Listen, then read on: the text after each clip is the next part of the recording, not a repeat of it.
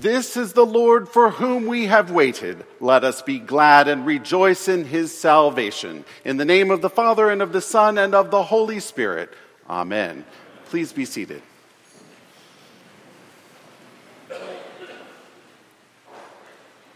Welcome to Trinity Cathedral on this Easter Sunday morning.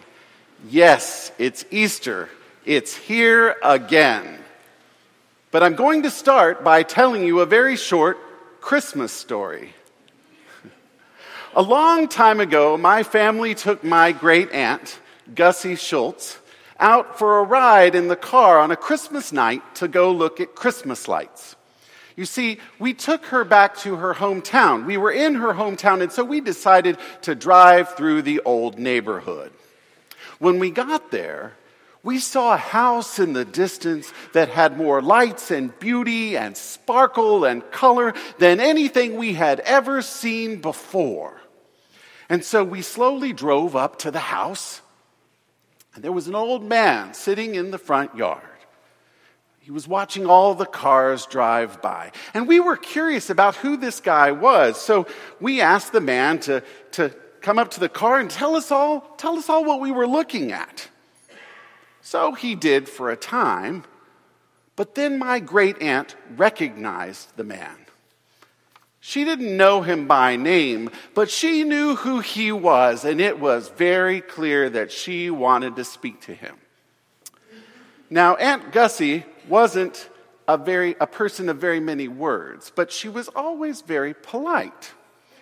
And so, shortly after she greeted the old man, she happened to say, we thought you had gone on. And the man was standing outside the car, just kind of smiling and nodding, but we could tell he had no idea what she said. So he said, What? So she tried to rephrase, and Aunt Gussie said with a sweet resolve, We thought you had gone to your greater glory.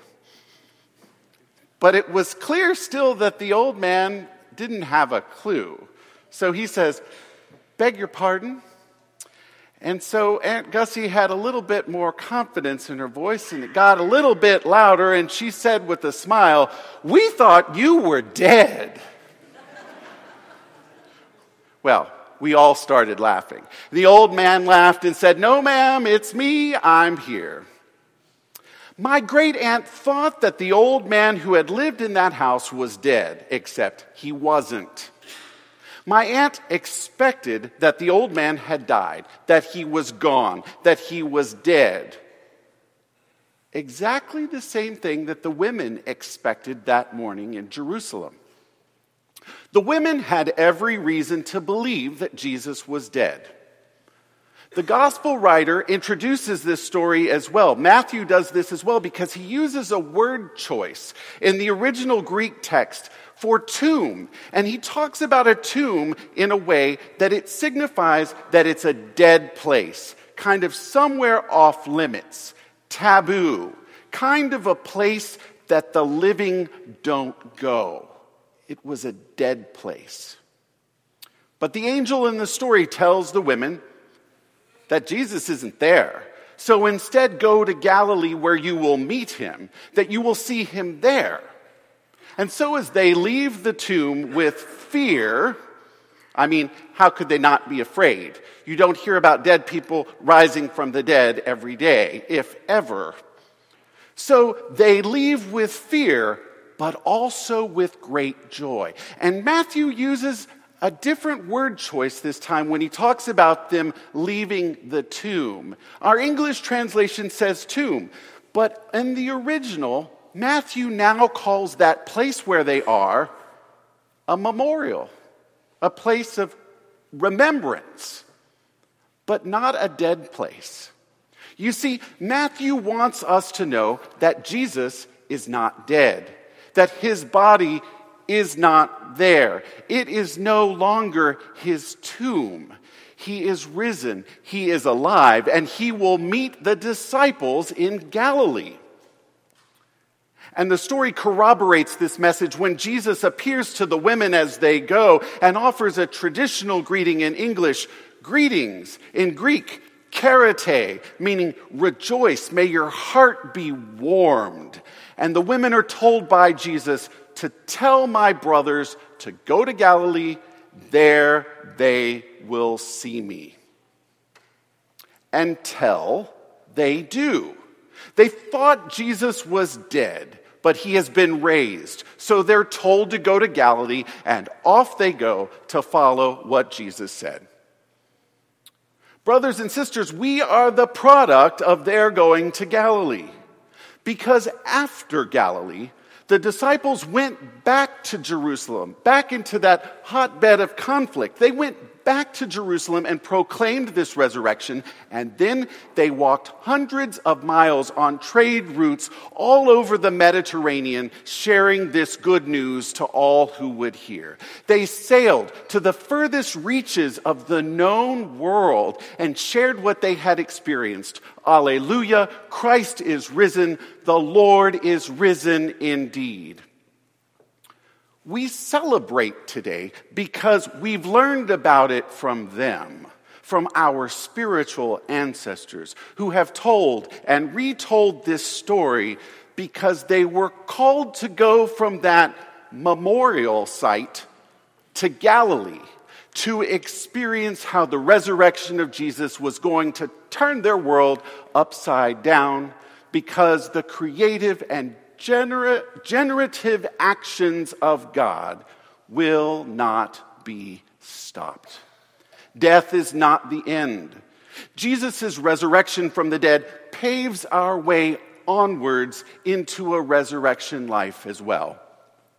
And so today, we are invited to go to Galilee. Maybe the real one, sure. But maybe the Galilee we need to go to looks like going into a situation or a place where we expect that God will accompany us into something difficult, something unsolvable, something utterly terrifying. But we go, we follow Jesus' words and go. Our Galilee might have us walking over a few blocks, like some of our volunteers did this morning, and help feed the homeless. Or it might be having us travel thousands of miles from home to help refugees fleeing violence or danger. The world has got so many challenges right now, so many challenges. We each have a Galilee where Jesus wants us to go and meet him there. Each of us have this.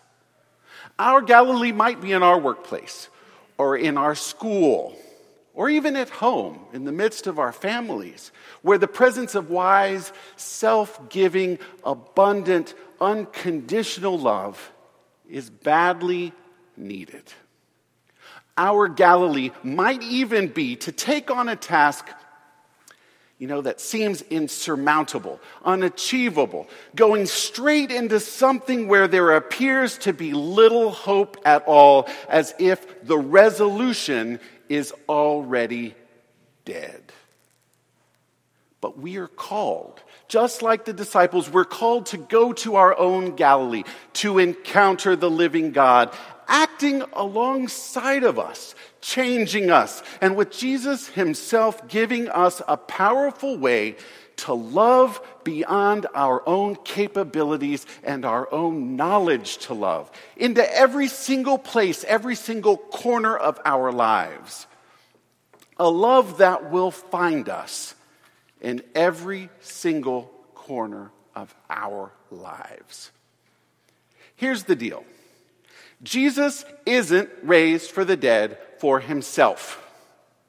He's raised for you so that he can accompany you through every single walk of life you encounter the good, the bad, and the ugly. Confusing? Definitely. Terrifying?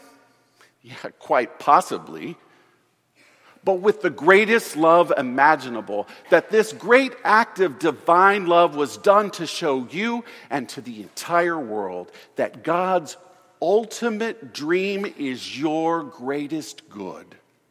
Life begins again for all of us at Easter.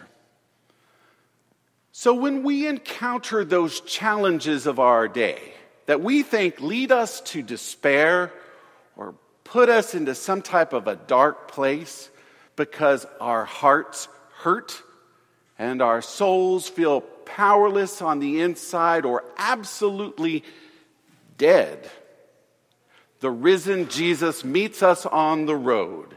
Chairete, greetings, rejoice. And we are given new power to face the days to come with new perspective and new possibilities. We realize that we are indeed not dead, and we are filled with the possibilities of more light and beauty and sparkle and color than we have ever seen before. Jesus, we thought you were dead. Nope. He is truly alive and with us now. That's why we're here. Christ is risen indeed. Happy Easter.